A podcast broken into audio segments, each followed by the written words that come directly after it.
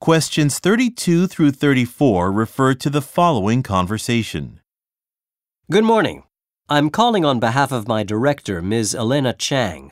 She needs to take some foreign clients out this evening and would like to dine with them at your restaurant around 7 p.m. Are any tables for six people available then? Let me check quickly.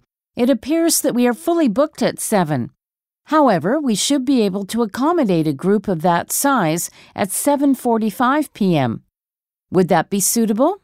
That's a bit later than Ms. Chang was hoping to take them out, but she most likely won't mind. I'd like to make the reservation, please.